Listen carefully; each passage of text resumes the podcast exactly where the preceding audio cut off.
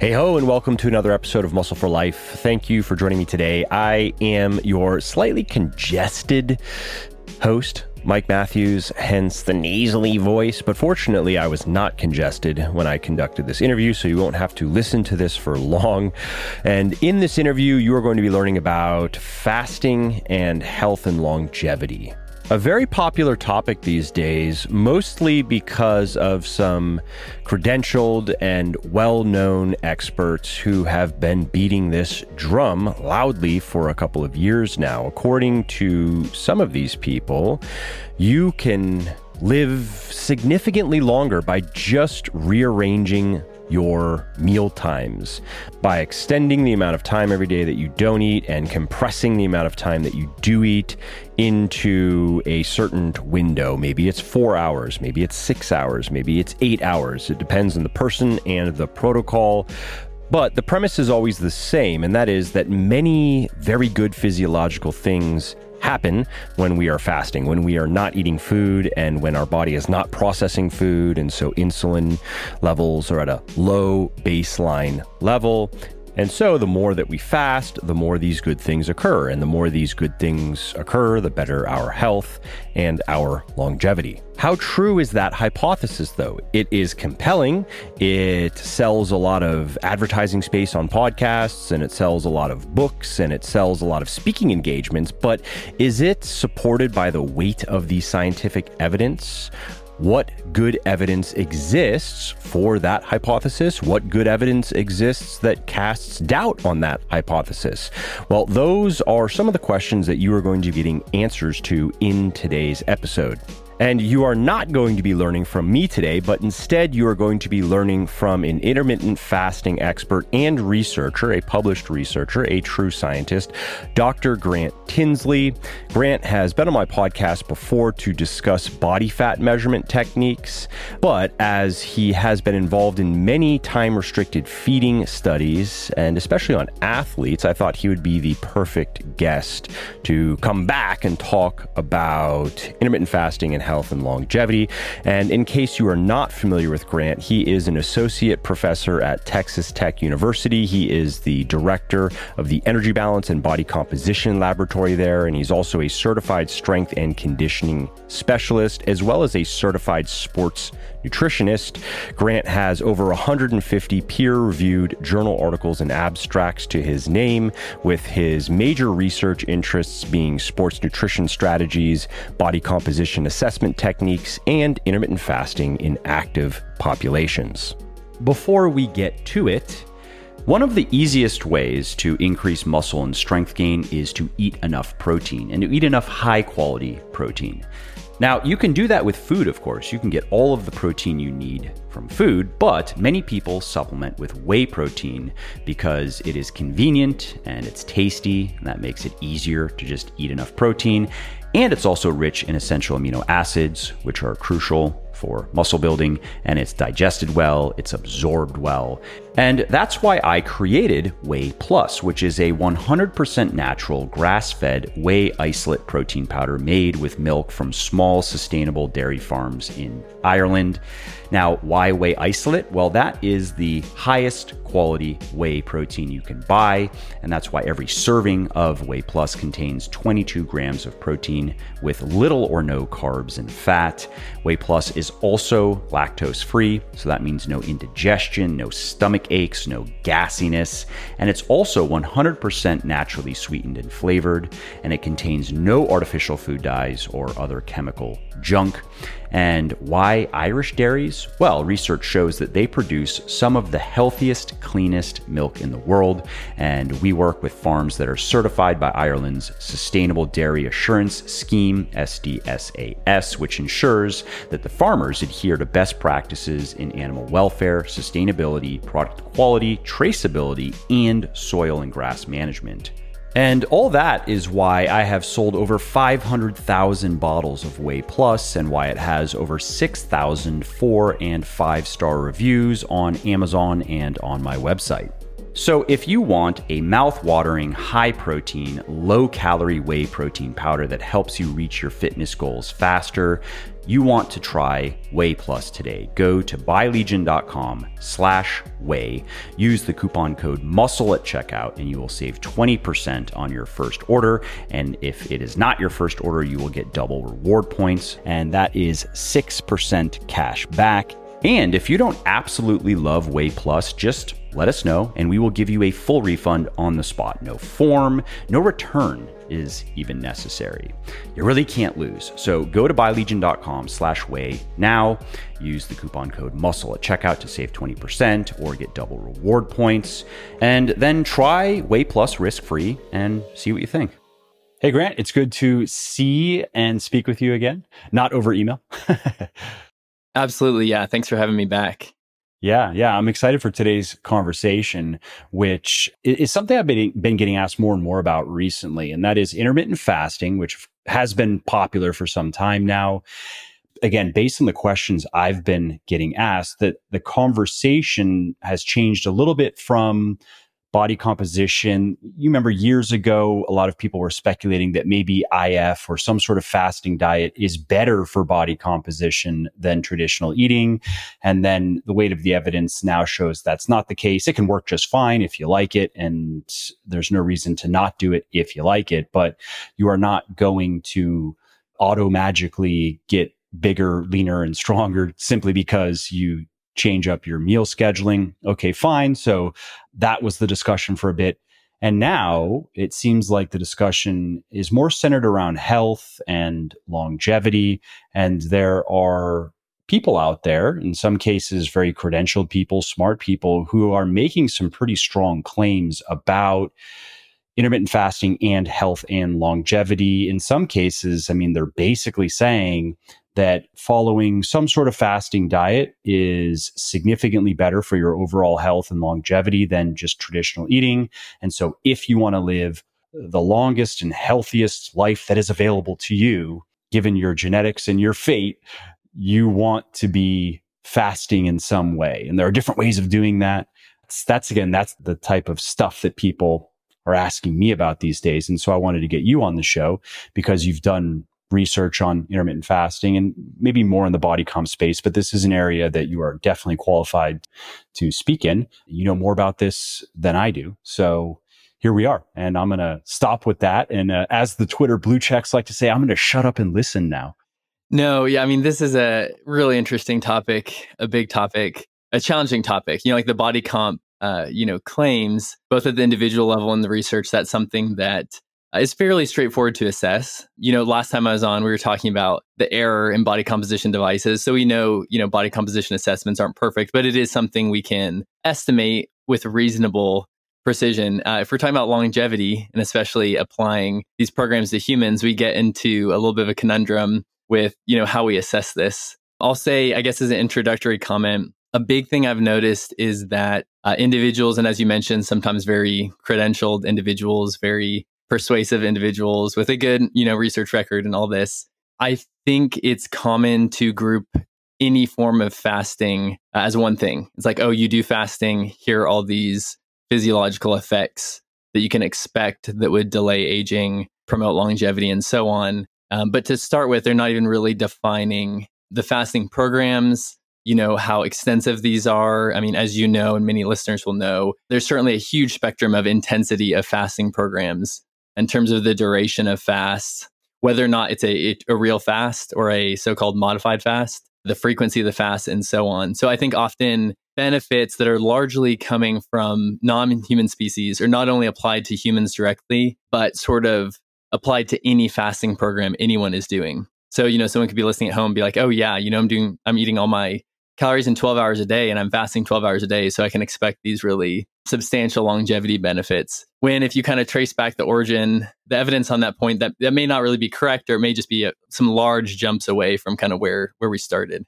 Yeah. I mean, skipping breakfast is kind of what a lot of people do, right? And it should just be a red flag for for listeners if you hear that doing something relatively simple like that skipping breakfast is supposedly going to revolutionize your your health or is going to significantly extend your longevity not give you one or two more days but give you several more years and improve the quality of the time that you have. It's not a hard and fast rule that simple changes like you know if we go from getting enough sleep to getting enough sleep that's a pretty simple change that actually will make a big difference. But I, I think you would agree that generally speaking it's a red flag when somebody says you can just do some little thing that that really requires no effort and get major benefits from it. Yeah no absolutely. Now in the case of longevity and, and some of the research that is used to support some of these claims like what are some of the molecules what are some of the things that people are looking at in research and then extrapolating and it can be from animals or it could be in vitro or it could be in vivo but it's just kind of an interesting mechanistic thing that again is being extrapolated into humans or into healthy humans or just saying hey because of this mechanism these great things are going to happen. It hasn't been proven yet but that's my prediction you know? Yeah, so that's a great question, and I'll I'll try to be fair uh, to both sides and not let my personal opinions come across too strongly, at least in this initial discussion. So I'll start by saying that my understanding of the rationale for applying some of these studies in model organisms to humans is the fact that some of these longevity related genes are conserved across species, where we might see a similar pathway in yeast and mice and humans. So you know that makes sense. We can draw some some inferences like jumping up the species say jumping from mice to humans. Clearly there are some important caveats and we, i'm guessing we may get into that at some point in this conversation. But i'll start there and saying there's a rationale. I don't think these people making these claims are are just you know making things up. They're, they're starting from somewhere. So some of the major longevity related genes and then subsequently you know the proteins that will be produced from those genes um, that I've seen identified. Interestingly enough, maybe familiar to some of the listeners who uh, you know are really interested in exercise or have an exercise uh, science background, because a couple of them are some of the usual suspects we think of in in terms of adaptations to exercise. So the mTOR pathway, for example, mammalian or mechanistic target of rapamycin. This is a really interesting one and a bit, I guess, controversial. It's it's funny because from the exercise side, from the nutrition side, uh, from the gains side, the gym side. I feel like there's a decent familiarity with mTOR, just knowing mTOR is a major anabolic pathway important for protein synthesis in, in muscle and elsewhere. Uh, so I think there's a lot of messaging about mTOR from again from the exercise and nutri- sports nutrition side that's gotten out there saying like you want to maximize mTOR all the time. Amino acids, you know, stimulate mTOR, especially the branch chain amino acids, especially leucine. Uh, and that's one point where we've gone down rabbit holes in, you know, the sports supplement industry at different times about, you know, really focusing on one particular amino acid. But in the aging realm, the focus is the exact opposite, not increasing mTOR, but suppressing mTOR, according to some people, al- almost at all costs. Yep protein restriction comes into this, um, calorie restriction, like intentionally kind of making calorie restriction a lifestyle, like a calorie deficit. It's no longer a weight loss intervention, it's a lifestyle. Yeah, no, absolutely. So, and I'm happy to return to mTOR, but I'll, I'll, go through my list because I was already off on a, a tangent there. So, mTOR being one, um, you know, pathway instead of genes that would be linked to longevity. Another is AMPK. So, uh, those of the listeners who have had maybe some exercise physiology may be familiar with this as a cellular energy sensor that's important for, say, some of the mitochondrial adaptations you would see with multiple types of exercise, but sometimes viewed more on the kind of endurance aerobic exercise side. And then some of the really popular ones, partially because they are the research area of one of the really um, prominent figures or communicators in this area, are the sirtuins, which have a variety of effects related to the mitochondria also to DNA packaging. There are a number of sirtuins, so it's not necessarily like one function, but those are a few um, items that have been identified. Now, sort of related to that, and we can come back to those, but there are also, in terms of longevity, there are ways we've tried to, we as scientists generally have tried to quantify this. Um, you know, there is a recognition, and I think everyone in the fitness realm would be on board with this, saying that our chronological age is not the most informative. We certainly see people who are older who have you know followed a healthy lifestyle for a long time who have you know by by all relevant metrics are healthier and potentially have more years of life ahead of them than someone who's younger and has not you know done the lifestyle things that would essentially promote good health and longevity. So there are a few ways that's been looked at. One that's really it seems like maybe is winning out is kind of our molecular age or how we would look at longevity um, or maybe even track longevity uh, is related to uh, DNA methylation. DNA methylation would be an example of what's called an epigenetic change. So, a change to your DNA that doesn't involve an actual change in the sequence of um, what are called nucleotide bases. So, kind of the individual units of DNA. We're not changing the sequence of DNA, but we're kind of attaching or detaching certain molecules. Uh, in this case, methyl groups, which are just a carbon with three hydrogens on them, um, attaching them at certain points in the DNA the methylation at very specific parts of the DNA has been fairly well correlated with chronological age. And kind of the next step they're looking at is can we kind of track this or can we modulate the DNA methylation and interpret that as uh, a change in someone's biological age? Like, can we reverse aging? And uh, there are definitely a few leaps involved there from my perspective, from what has been shown for sure with some of these these clocks, um, epigenetic clocks or DNA methylation clocks uh, to where people, anti-aging people, longevity people really want to go with it, which is, yeah, you know, do this intervention, do fasting, whatever it is, and let's track your epigenetic clock and uh, let's try to show that you're aging backwards or, you know, uh, just promoting longevity. So, yeah, yeah, quite a few um, threads that we can pull on there. But I just want to first follow up with what you were just talking about metabolic age sometimes people will ask me about that and so what are your thoughts on the the validity of that. You, you, you explained a little bit of kind of inner workings of how they're how they're coming up with this assessment. It sounds like you are skeptical, uh, or or maybe you find it interesting, but are not sold on the sales pitch just yet. People, when they're paying for whatever whatever it is that, they're doing, or when they're trying to to to do things to improve their their biological age or improve their metabolic age. Ultimately, there are very specific results that they're after, not just seeing a number going down. Like they are taking that to mean that they are healthier and will live longer. And so anything that gets that number to go down, they associate with better health, better longevity.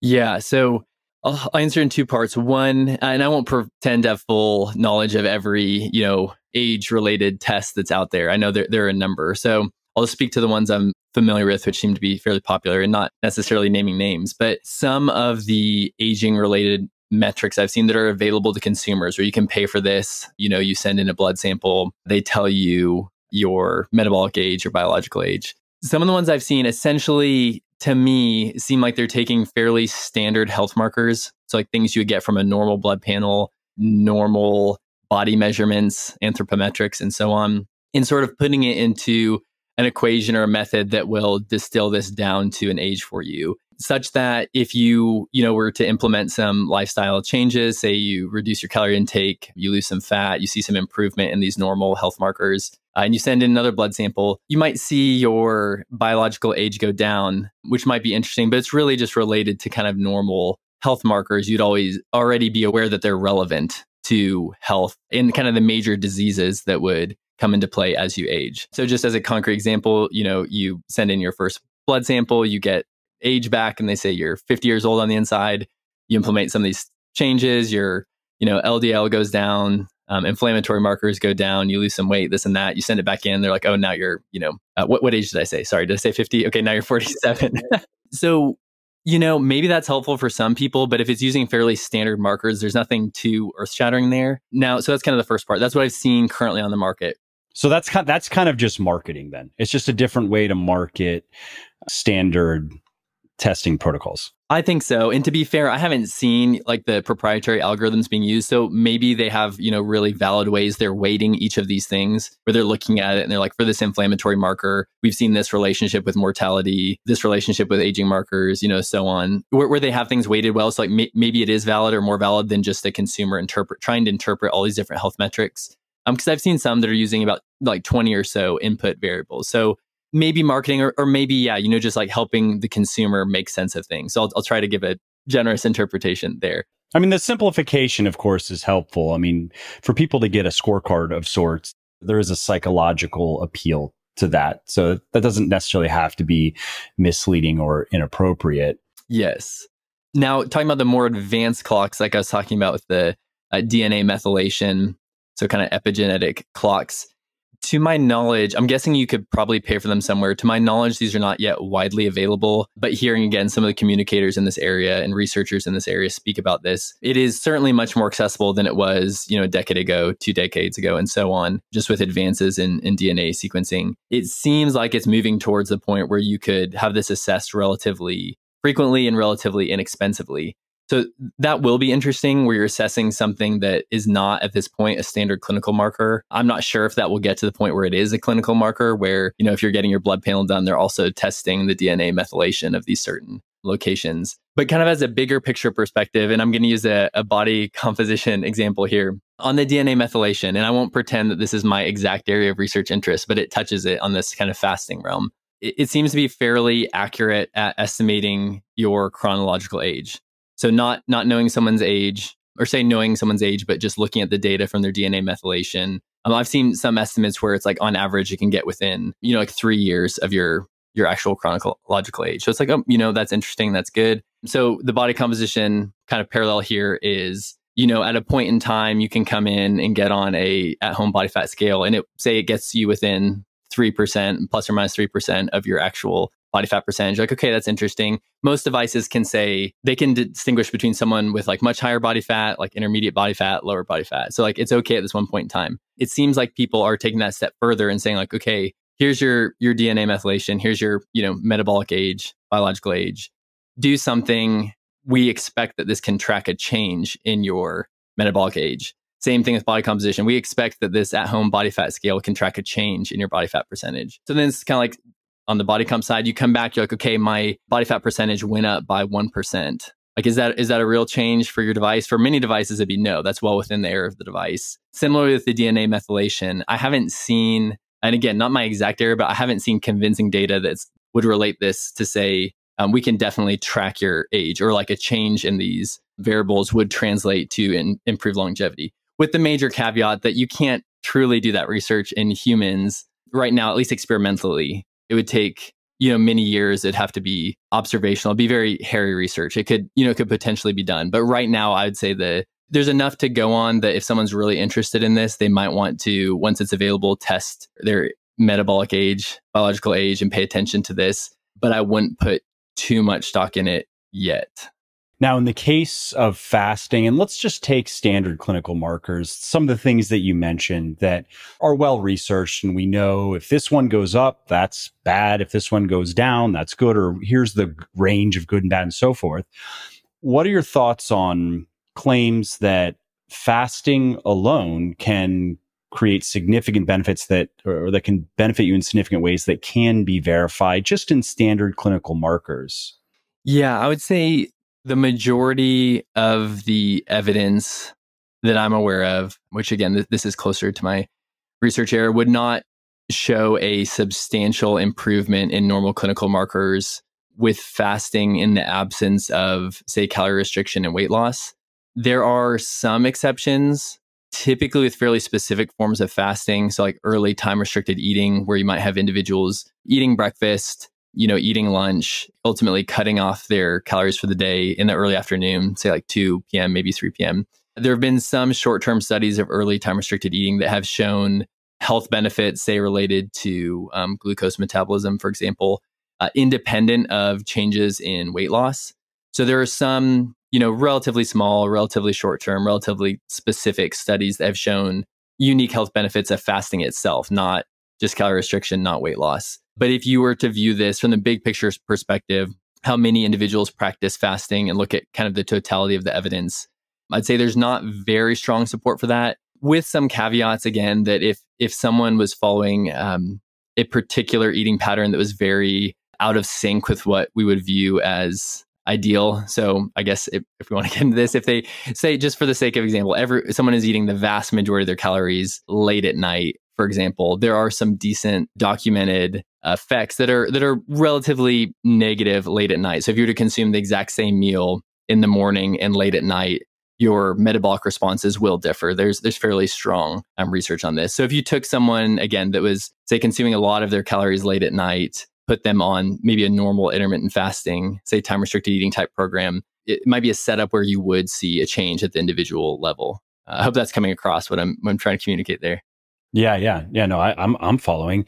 And can you speak to the context of, let's say you have a healthy individual, healthy body composition, exercising regularly, eating a lot of nutritious foods, getting enough sleep, et cetera, et cetera. How likely is that person to benefit from switching from, let's just say, a normal diet, not loading all their calories at night? Just, uh, I'm going to take myself as an example. I just like to eat something every few hours. I do like to eat a bit more food I'll have a bigger dinner than a than a lunch or a breakfast just because if I eat too much food, I feel like it slows me down a little bit mentally. Like you get into the digest mode, and a lot of my work requires thinking and listening and writing. And so I, I like to kind of eat light throughout the day, at least into the afternoon, and then I can go brain dead for the rest of the day, and it doesn't matter. So I do skew my calories a little bit toward later in the day. So, so I'm eating more traditional eating pattern. I'm relatively lean. You know, I do cardio five to seven days a week, lift weights, blah, blah, blah. Is there any reason why, if we look at it again from the perspective of health and longevity, why I should consider fasting? I would say at this point, there is not a compelling reason to do so. I think the potential for benefits, given everything you described, given the activity status, activity level being a huge thing, given the assumption, which I'm sure is correct, of you following a relatively nutrient dense diet, a nutritious diet, and recommendations with lots of you know recommendations for health, athletic performance, and so on. I would say the potential for benefits is relatively small. Now, if you told me that you're like my number one concern is longevity and health, and I'm okay like trying something on fairly limited evidence, like I'm, I'm willing to fast, that's no problem, Any, something like that, and you're very optimistic about it.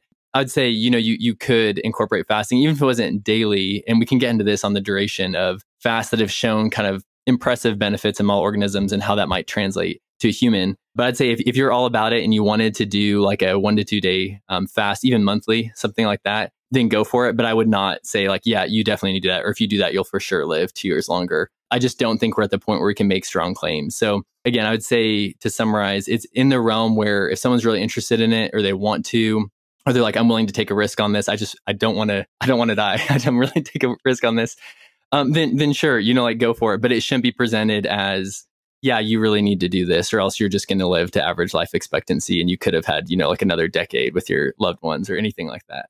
Then we play the the steelman game, and then say, all right, well, given your understanding of everything you're explaining, maybe what is a a best case scenario that you could see happening, not like a 0.11% probability, but if things panned out the way that some people are saying that they will, what might that look like? And you mentioned a one or two day fast every so often. Like, what could somebody do if they wanted to try to get ahead of the research, so to speak, or they, they are very concerned about living as long as they can or maybe you know i know some people who are older who are now more aware of their mortality it's not something they ever thought about and the idea of getting maybe a couple of more years of good years is very very appealing. And if that means that they just eat less food or starve themselves uh, one or two days a month if that alone could do it then they'll do it. So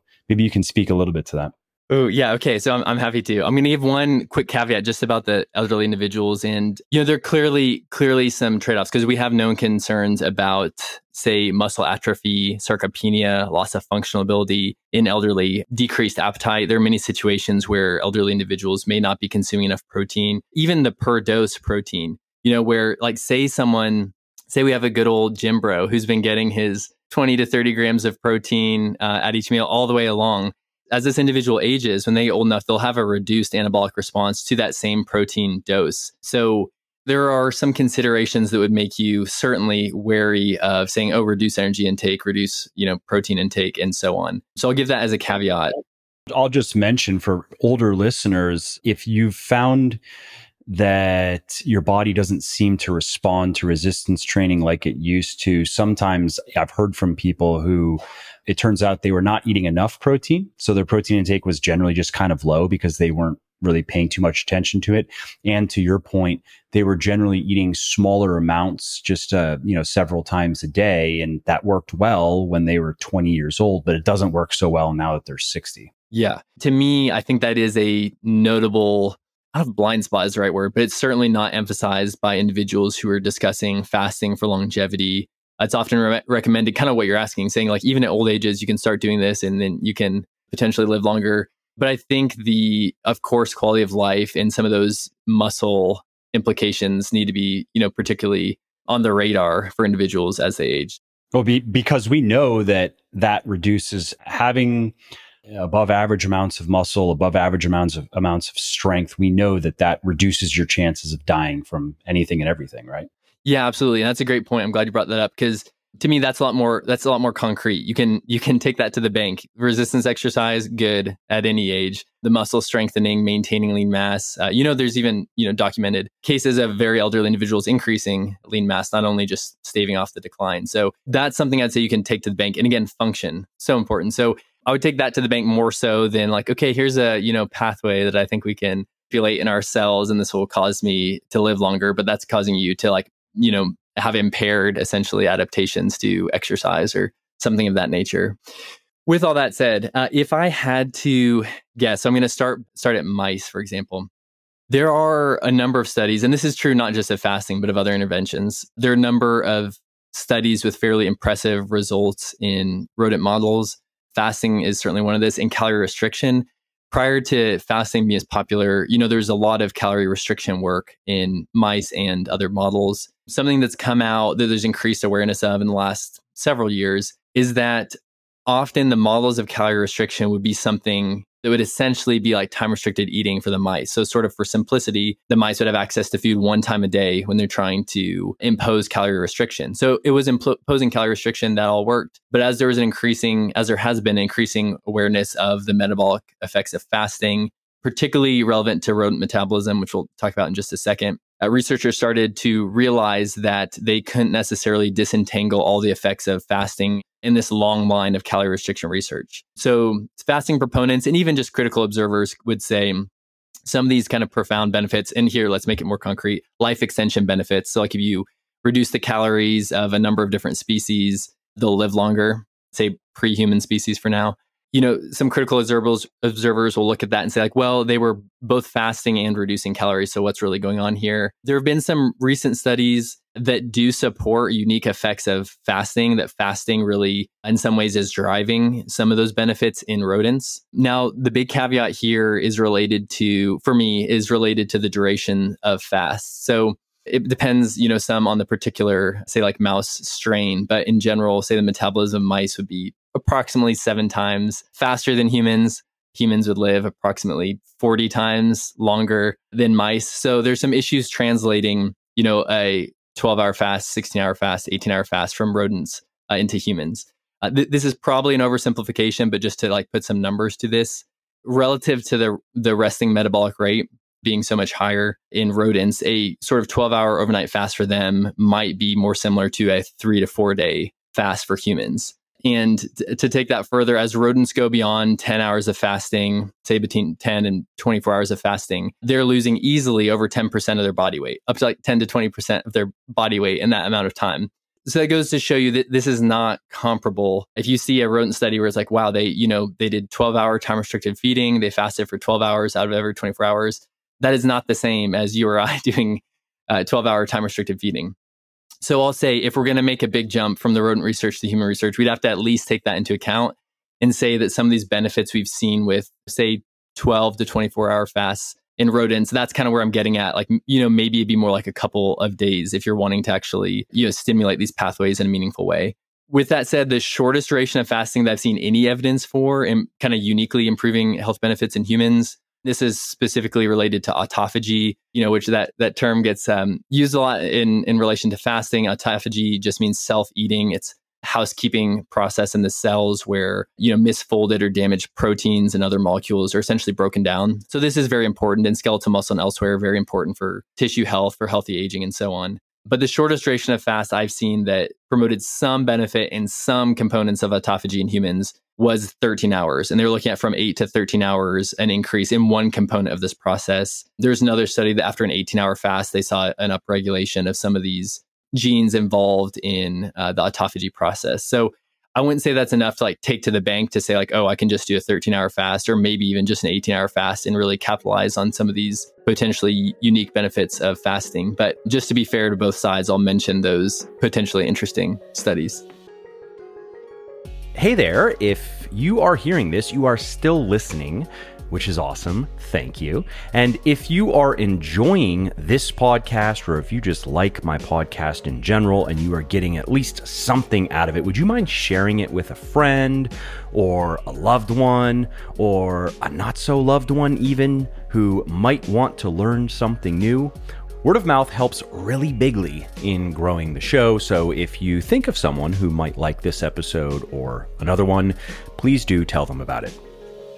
And if that were to, let's just say that the benefits related to, to autophagy and some of these other things actually did pan out, how often would you have to do, let's call it the 18 to 24 hour fast to make a meaningful difference uh, over the course of, let's say, decades. So it's something you're going to stick to for a long time. Best case scenario. And the reason why I'm asking that question is just because if you were to say it's very hard to put actual numbers to any of this, but I wouldn't be surprised if some of these things panned out.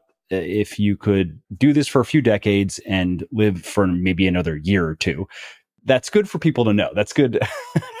you know what I mean? Now, if you were to say it could be an extra decade, would also be good for, for because most people, they don't want to follow even an intermittent fasting diet in my experience. Now, of course, the people who like, if they are consistently doing it, some of them like it, but most people who just want to lose fat, build muscle, get healthy, in my experience working with thousands and thousands of, of them over the years, most people don't like fasting diets. They don't even like skipping breakfast because they like eating breakfast or they get too hungry. Some people do enjoy, and, and the people who do, in my experience, generally just like to skip breakfast because they're like, oh, I'm not hungry in the morning anyway. I don't really like breakfast food. It makes it easier for me to control my calories. Great. That works for me. But I, I think that most people listening, if they were to start incorporating 18 to 24 hour fasts into their lifestyle, they would not particularly enjoy it. They would have to have a good reason to do it, you know? Yeah, I would say I would definitely personally err on the conservative side where I'd say, yeah, this is closer to the, and, and I don't want to put a number to it, but I will just for the sake of answering the question. Uh, of the two options you gave, I'd say, yeah, this is closer to the, the year component. You would be very surprised if at some point in your life it is there, there is a, a solid body of evidence that shows, yes, you can live an extra decade if you just do these fasts every month if that was the only change, like say in the absence of a difference in weight and like other clinical markers and so on, if it was truly just down to, you know, we're messing with these epigenetic clocks, we're messing with these signaling pathways, you would never know you're healthier, but you're going to live a decade longer. Yeah, I'd be very surprised. I don't think we need to focus solely on the longevity aspect. So we know, for example, going back to the clinical health markers, if someone has, say, borderline high blood glucose, um, if someone has a blood lipid profile that is not optimal and so on, if for them, for that particular person, because it's easier for them, because it introduces an energy deficit and so on, if a fasting program led to improvements in those markers, I'd be more optimistic about that increasing their longevity and their just health span, how long they'll be healthy and functioning well and so on. So, you know, those are those are much more established clinical markers and that's not unique to fasting per se unless it is for the individual. Unless they're like if if I eat, you know, throughout the day at a normal meal frequency, my weight always tends to drift up, you know, like my clinical markers move in the wrong direction. I've heard some people and I'm not saying it's the majority of people, but some people they're like fasting is the only thing that works for me just because it's, you know, it's so simple. I can't overeat really if I'm eating in the 6-hour window and you know, you could, but I don't tend to overeat if I do this in a 6-hour window. Uh, and then you see health improvements on that, then I'd be like, yeah, fasting is probably promoting your longevity because it's in improving your health overall. But yeah, in a vacuum where it's like everything else is the same, just incorporating the fast and so on, I would err on the less optimistic side right now. I, I see many people making the mistake. I guess you could say that they're kind of like stepping over dollars to pick up dimes, where they're not doing some of these foundational things like exercising regularly, ideally doing a combination of resistance and cardiovascular exercise, maintaining a healthy body composition, eating a lot of nutritious food, getting enough sleep, managing stress, and so on.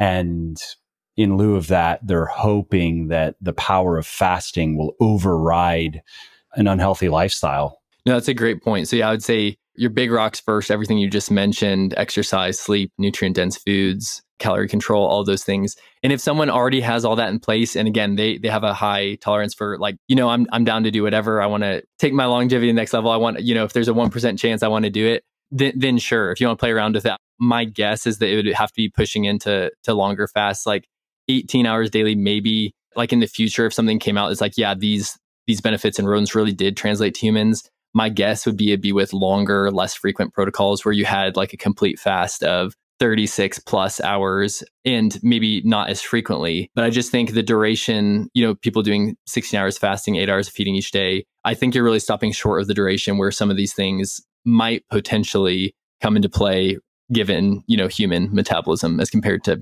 rodents and other species.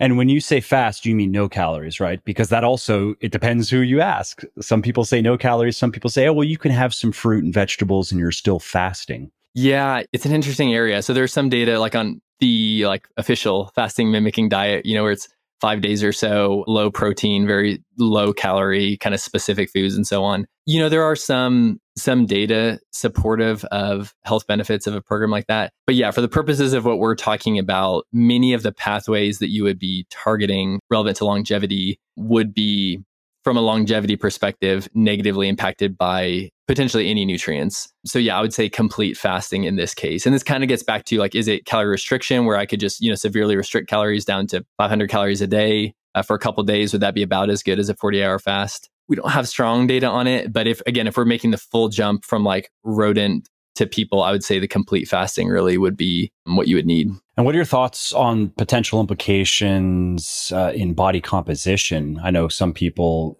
listening, they might a person who's like, yeah, if there's a 1% chance, I'll do it. So I know some people, they like the mental challenge of fasting. Some people, it's almost like a pseudo religious kind of practice, which uh, fasting's been a part of religion for a long time. So I understand that.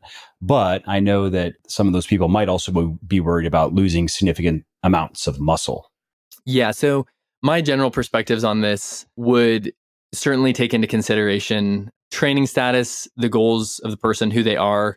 You know, believe it or not, I've had NFL dietitians talk to me about like fasting programs, talking about like NFL athletes, individuals who are making, you know, their living off of performing athletically. In those situations in particular, I'm usually fairly discouraging of any fasting, um, unless it's like at best, it'd be like off season weight management is a big concern and very conservative, you know, and a bunch of other uh, caveats. So if you're talking about your, say, average fitness oriented individual, you know, it still depends some on training status. I'll, I'll say, well, okay, let me start with this. I'll, I'll state what we have seen. So we did probably the most relevant study we've done was an eight week trial in resistance trained females. I think they had on average about five years of prior experience. There were three groups, but you know, for the purpose of discussion, I'll talk about two. We had a kind of normal diet group where we required individuals to eat breakfast and then they could eat at their desired frequency throughout the day. It ended up being about a 13 to 13 and a half hour eating window each day. So, you know, fairly normal. In one of the time restricted eating groups, individuals had to skip breakfast. They first ate right around noon and they had about an eight hour eating window. It ended up being about seven and a half hours. Both groups consumed, as far as we can tell with the methods we have, uh, equivalent calories. They both consumed about 1.6 grams per kilogram per day of protein. We supervised a resistance training program for eight weeks. At the end of those weeks, we saw equivalent increases in fat free mass as well as um, muscle thickness, like with ultrasound directly looking at the skeletal muscle. So we really did not see any impairment of the, the lean mass accretion that we'd expect with progressive resistance training. So I can say that in, in moderately trained individuals down to a seven and a half hour eating window with adequate protein, and there were about four, on average, about four separate feedings period of time, including whey protein supplementation immediately post exercise exercise was also performed in the fed state, not the fasted state.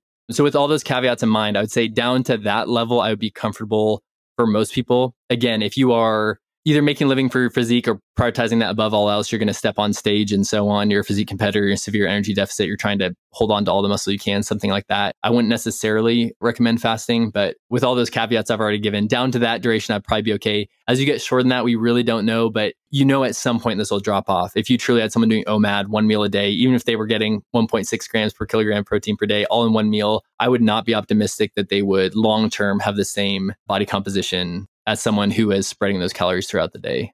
And then what about the longer? So what about somebody who's like, no, no, I want to do the 24 hour, I want to do the 36 hour because you had mentioned earlier that if fasting has unique benefits, you won't be surprised if it uh, is going to require these longer fasts. How can you lose muscle fasting for that long? Yeah, this is an interesting area. So, this is an area that's been researched for a long time, like early starvation literature from over 100 years ago. Some of the early literature showed that there wasn't like substantial increase in muscle protein breakdown until after a few days of fasting, getting closer to three days of fasting. Since then, you know, there have been, you know, have been some potential concerns. The data I'd say is, I guess, a little bit mixed or not the exact data you want to see to fully answer that. So, I guess from a more practical perspective, I would say if gaining mass gaining lean mass is your priority, then you probably don't need to be doing these longer fasts.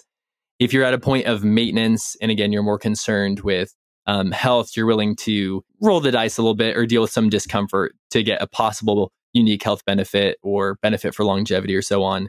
I think with a well designed uh, nutrition and resistance exercise program, even in a relatively trained individual, you could maintain, even if you were doing a fast of that duration of, you know, like 24 36 hours even as often as like a one once a week 24 hour fast. I i honestly i think you could. This is educated guess. I haven't seen this exact study but i think you could uh, maintain lean mass. Again would not be consistent with like trying to optimize lean mass gains. So you know that's my two cents i guess. And is that the frequency that you would want to see for somebody saying hey i understand speculative. I'm trying to do everything i can to live as long as i can do you think once a week, 24 to 36 hours would be appropriate? I think that'd be reasonable. I, I generally view it just kind of for practical reasons, kind of an inverse relationship between the duration of fast and how frequently you do it. So if someone really wants to OMAD, they could. Um, if you're extreme about that, one meal a day, you could view this as a one hour eating window, 23 hours of fasting each day. So if you're eating each day, can't get longer than that for repeated daily fasts. So yeah, if, if someone's wanting to do a 24 hour fast, there, then there have been some studies that are relatively similar to this. We're getting close to the realm of certain types of periodic fasting or alternate day fasting where you'd have kind of repeated with true alternate day fasting, kind of repeated 36 hour fasts. Generally, that's not great for adherence, um, hasn't been shown to be better than calorie matched kind of normal eating patterns and is generally less enjoyable. So uh, again, in terms of like the body comp and general health marker side, we're not necessarily recommending it there. This is again in the speculative range. But yeah, I would say maybe weekly, but the longer it is, the longer you could wait. So, you know, some individuals really pride in, like you said, the mental challenge, or they just believe there's a benefit in these longer fasts. So they're trying to go 48 hours and beyond. Those I certainly wouldn't recommend every week. I would say spacing those out more, whether that's like every few weeks or monthly or so on. And again, I'm not recommending this per se, but I'd say if you are wanting to do longer fasts, the longer you go, I would say the less frequently you would need to do them and, and potentially should do them. Makes sense. Um, I see some people out there, they're under the impression that doing a 24 hour fast once a month is going to make a big difference. For example, people are trying to sell other people on their protocol. They have something to sell. And so they're, they're also trying to manage how difficult it is. And, you know, okay, can I convince people to do a 36 hour fast once a week? Eh, can I convince them to do it once a month? Uh, better chance. No, that's interesting. So definitely from the body comp side, if you think about it, you're like, yeah, a day, a whole day of fasting. Well, one, a 24 hour fast could be from like 5 p.m. one day to 5 p.m. next day. Then you eat a big 1500 calorie dinner and your actual energy deficit is not that large. But say you did a day of complete fasting and say your total daily energy expenditure was 3000 calories if you think about doing that once a month, it only takes, say, an extra 100 calories a day of a little bit of, you know, overeating, or say in the week leading up to that, you know, eating a little more, the days after that, eating a little more, purely from the energy balance perspective, would not take a lot to undo that fast. So, yeah, definitely interesting topic of conversation. You mentioned mTOR and that there are I guess, two sides to consider. There's the body comp side, and then there are some of these claims. I wanted to come back to this because a, a, lot of the health and longevity stuff will mention this. I also had autophagy on my list, but you already covered that. Can you talk a little bit more about your thoughts on the purported importance of minimizing mTOR to maximize longevity and function? Yeah, I think there's a reason that aging researchers are keyed in on this. There, there are data from model organisms to support calorie restriction, whether that's again the calories itself or calories and fasting. You know, we'll leave that aside for now. but to support calorie restriction, reducing mTOR activity and promoting longer lifespan, even maybe some links directly. My view, just from you know studying physiology for a number of years in my various degree programs, is that trying to have something always on or always off is probably not ideal and not really representative physiology. So most of our pathways are are the dimmer switch, where they're more active and less active. Also, if we get into things like circadian rhythms, there's a natural oscillation of virtually every process in our body over predictable periods of time. So relating this back to mTOR, my view or kind of the way I mentally reconcile, I guess sort of the aging side of things and the sports nutrition, let's maximize mTOR, let's let's get jacked side of things is that you want periods of time where you strongly stimulate mTOR. You perform resistance exercise, you ingest your protein, you have this synergistic effect, strong stimulation, you're remodeling muscle protein in beneficial way. And then you have periods of time where that process naturally comes down between meals, you're you're ready for your next meal and so on. Even if you try to get around this, the processes in your body can outsmart you. So they've done studies where you're continuously infusing someone with amino acids that should be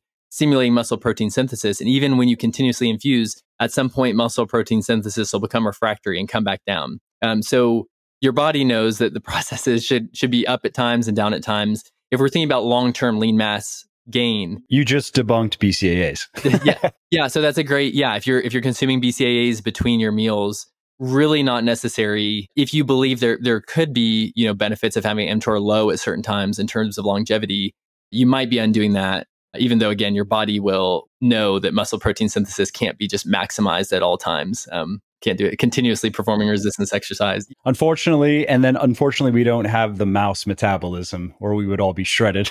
Yes yes. Eating food all day and, and absolutely jacked. Yeah you fast overnight and you know you've lost you know 5 10% of your body mass but if we're talking about lean mass gain, this isn't saying, again, mTOR doesn't have to be maximally stimulated all the time. Muscle protein synthesis doesn't have to be at its ceiling all the time. We're saying on average, over a period of time, you've had more muscle protein synthesis going on um, than breakdown. But there, there are going to be these natural oscillations, no matter how much you fight it. I remember way back in the day reading, I think like a muscle and fitness article, you know, as early on in this as teenager and, you know, some, some jack guy and they're like, what, what was your secret? What took your physique to the next level? Uh, and not, not to make any um, moral judgments here, but someone who probably 99 out of 100 people looking at would say, you know, potentially enhanced and he said the thing that took his gains next level was setting an alarm for the middle of the night. So he'd wake up and he had a huge jar of peanut butter by his bed. He'd just grab a spoon, eat as many scoops of peanut butter as he can, then go back to sleep. And he's like, I just couldn't get all couldn't get all the protein I needed. Protein. Peanut butter is a good protein source that's a diet hack. Just unfollow anyone who says that peanut butter is a great so- source of protein.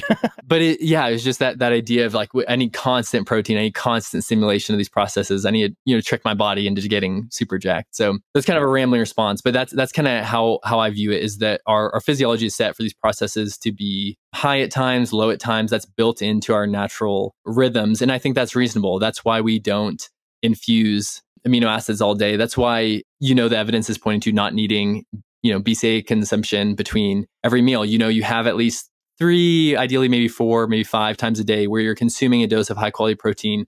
They'll maximally stimulate muscle protein synthesis. Pairing that with exercise, depending on calorie intake and other factors, can help you meet your your lean mass gain desires. And again, if someone really wants to to go out there where it's like I need periods where mTOR suppressed, that's where I go back to like if I had to guess and if this actually panned out, maybe those less frequent, longer fasts, you'd get kind of like a very low level mTOR that would allow for autophagy. I guess I didn't make that connection, but the reduction of mTOR increase in some of these other sensors of low energy status like AMPK, that would ultimately lead generally to upregulation of autophagy. So that's some of the tie in there where people on the fasting side say, yeah, beware of protein, fast. We don't want mTOR because that's going to inhibit autophagy. And so, if I'm hearing you correctly, you're skeptical of interventions that are supposed to take mTOR as low as possible and, and keep it there for extended periods of time. Like fasting, again, it's usually the trio. It's protein restriction. Like people who are really into it, as I'm sure you've seen, they'll take periods where they're doing a lot of fasting, they're eating very little protein, and they are restricting their calories fairly heavily. Um, I would be fairly skeptical. Now, again, the the underlying physiology, it makes sense in the rodent models. If it does translate and you want to do that periodically, you can. Now, if we're talking about fitness people and you're trying to balance these two things, you'll have to make a call somewhere because um, it's certainly not not optimal, say for for lean mass gain or maintenance to to not eat for long periods of time. We're not talking about I'm like, yeah, you you know, you can probably maintain if you do this, but some of these recommendations are at odds. Like what we know from sports nutrition, what we know for body composition for performance, some of that is at certainly at odds with these recommendations, like you were just saying, of low energy, low protein, uh, and so on. And there's no evidence that I know of that a, a high protein diet, for example, is harmful to longevity. Uh, in fact, as my understanding is the weight of the evidence is the opposite because it supports some of these other things like lean mass, for example. And the reason I bring that up is I just, that's usually part of the discussion is there's this idea that eating a high protein diet is bad for your long term health. It might be great for your biceps, but well, if it's great for my biceps, then you know that's all I need to know. No, uh, but no, I think you're right. I think that's what people would. So people on the the fasting for longevity side, with with strong feelings on that side, I think would would recommend lower protein, but based on these pathways because they're they're just equating mTOR being high with bad aging, so on. But you're right, like we are talking about earlier with with maintenance of lean mass as you age and function and all that. Certainly, um, high higher overall protein, higher total dose protein is uh, important for maintaining lean mass, say gaining lean mass, maintaining muscle function, and so on. So, yeah, I would tend to put more weight in those areas we have established more concretely. Again, especially in the context of what you said of active individual, nutritious diet, all these things. I'm just not super optimistic about the the added benefit of fasting there. And in some cases, like we're talking about here, maybe with aging, I, I would feel like it's the opposite. Yeah, makes a lot of sense. I mean, that's been something I, I've been saying for a while, going back even 10 years now people have been asking about fasting for that long. It's only gained popular, popularity really in the last decade. Um, but is that point of, okay, if we see some interesting things in obese, sedentary individuals with type 2 diabetes, that doesn't mean that we're going to see similar benefits to insulin sensitivity. For example, the person asking me who is healthy, active, et cetera, et cetera. And until there's there's more research that is relevant to guys like us and to women who are fit, to people who are doing the things that we know work. Again, I, I'm not too excited about some of the claims that people are currently making. And and usually to sell stuff if nothing else to sell themselves. Some of these people some people they'll look at them and say oh well they don't have anything to sell. Well not yet. Right now they're selling themselves. They're building a brand and that's worth a lot of money. Once you have a big enough personal brand you can monetize that in many ways. So just something for people listening to keep in mind because somebody doesn't even have a book to sell doesn't mean that they are not going to be selling something at some point or they are not monetizing their personal brand in ways that you are not seeing yeah let me just throw random stuff out there so I'll say, uh, with, given all this, I actually like fasting. I don't fast all the time, but I actually like it. I think it's cool. I honestly, I hope I'm wrong. I hope we get the data at some point where it's like, yeah, you know what? Turns out your 16 hour daily fast is doing great things for you. That's all you need, or a 24 hour fast or a while 48. Um, I hope I'm wrong. I so I'll say personally, it's interesting. This last three months or so have been the first time I've consistently eaten breakfast in probably nearly a decade. Um, so for nearly a decade, I would say I did time restricted eating, varying in intensity. If I had times when I was trying to to gain mass, um, it was very, you know, where you could look at and say, like, is that really time restricted eating? Maybe like a 12 hour eating window, something that lots of people would do naturally. In terms of maintenance or trying to lean out, I would push up to probably the most fasting I've done at any point would be daily six to eight hour window with like a weekly 24 hour fast thrown in. And that'd be like, um, cause, cause I didn't mind it. Like when i'm here at work i'm just like mentally consumed with what i'm doing and i could easily like not not eat till later in the day. Um, but that'd be periods where i'm very intentionally trying to lean out. During those times i uh, increase my protein intake you know to, to a relatively high level maintain resistance exercise all that. But i'll say for these last three months just because of my schedule and like convenience i've i've transitioned to breakfast like a very essentially protein only but like protein centric lunch and then kind of like you were saying a little bit more of a generous um, dinner sort of similar to you the lighter eating during the day is helpful to not not slow me down, uh, you know, as I'm working. So yeah, I'm, I'm totally. I have no problem with people who who love fasting. I feel like I probably come across as like, despite the fact we study this as critical of fasting more than really buying into everything about fasting. I think it'd be great for individuals. I just don't think the benefit should be overstated or things that we've seen in model organisms should be directly applied to humans without caveats related to the duration of the fasting, what's realistic to expect, what we can actually track, which is fairly limited right now, I'd say, in this longevity realm in humans. Yeah, I, I think you've uh, given a very fair assessment of, you don't sound like a fasting basher to me. and and I myself have have done the exact same thing for periods of time just to try it for fun. All right, I'll I'll do I think maybe the first I tried was the Leangains approach, which I think was what is it, 18 hours, uh, 16 to 18 hours of fasting, and then the remaining is your eating window, skipping breakfast basically. And I did that for a while, and I mean, sure, it was fine, but I just like having, you know, I'll have a protein shake and a banana. Like that's my breakfast. And I also like to, I have a, a cappuccino in the morning and I want the milk in it. I don't want just the espresso. Espresso is good, but it's better with the milk. So, you know, there are reasons. There are reasons why I don't do it, but I understand why some people like it and it can work quite well for some people. It can fit their lifestyle. It can just fit their nat- natural kind of appetite rhythms. So no, I think that again, that you've you've been very fair. And is there anything else that you haven't mentioned yet that you wanted to mention or something that i should have asked you that i haven't asked you before we wrap up? Not immediately off the top of my head. I'll, I'll give the disclaimer again that you know i've done a number of fasting related studies largely in the realm of body composition performance um, some health markers. I have a lot of great collaborators to to acknowledge uh, for that. Um, some in Italy, Antonio Paoli and Tatiana Moro and others here domestically. But so I'll say this longevity area. I'm sure, you know, someone who has studied longevity for their whole life could look at this and be like, hmm, you're taking some liberties simplifying things. But, you know, that's part of science communication. We try to give the the nuances and caveats and clarifications. But uh, at some point, you have, you know, whoever's listening has to be able to understand what you're saying. So uh, this is my rambling way of saying no. I don't think there's anything else in particular that that I need to add at this point. Okay, cool. Well, um, this was a great discussion as usual. Why don't we wrap up quickly with uh, where people can find you and